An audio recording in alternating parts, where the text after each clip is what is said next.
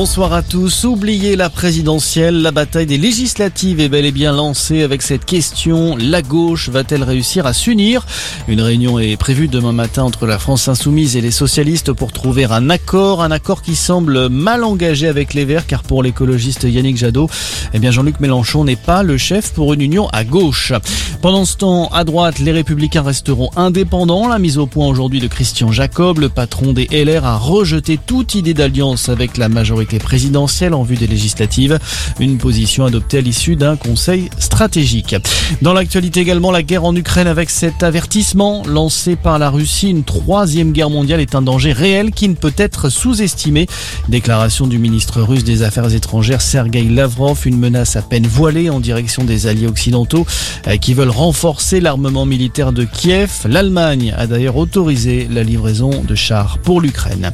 Retour en France, garde à vue prolongée pour le policier auteur d'un tir mortel dimanche soir à Paris. Le conducteur d'une voiture et son passager ont été tués sur le pont Neuf alors que leur véhicule fonçait sur les forces de l'ordre.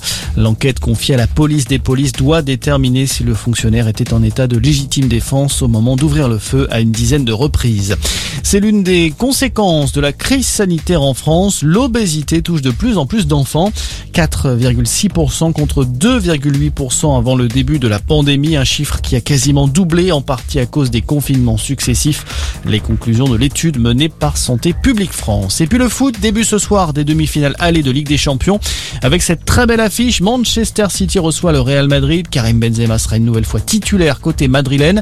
L'attaquant français en forme depuis le début de saison va une nouvelle fois être l'atout numéro 1 du club espagnol lors de cette double confrontation contre les Citizens. Coup d'envoi à 21h. Voilà pour l'essentiel de l'actualité. C'est la fin de cette édition. Très bonne soirée à tous.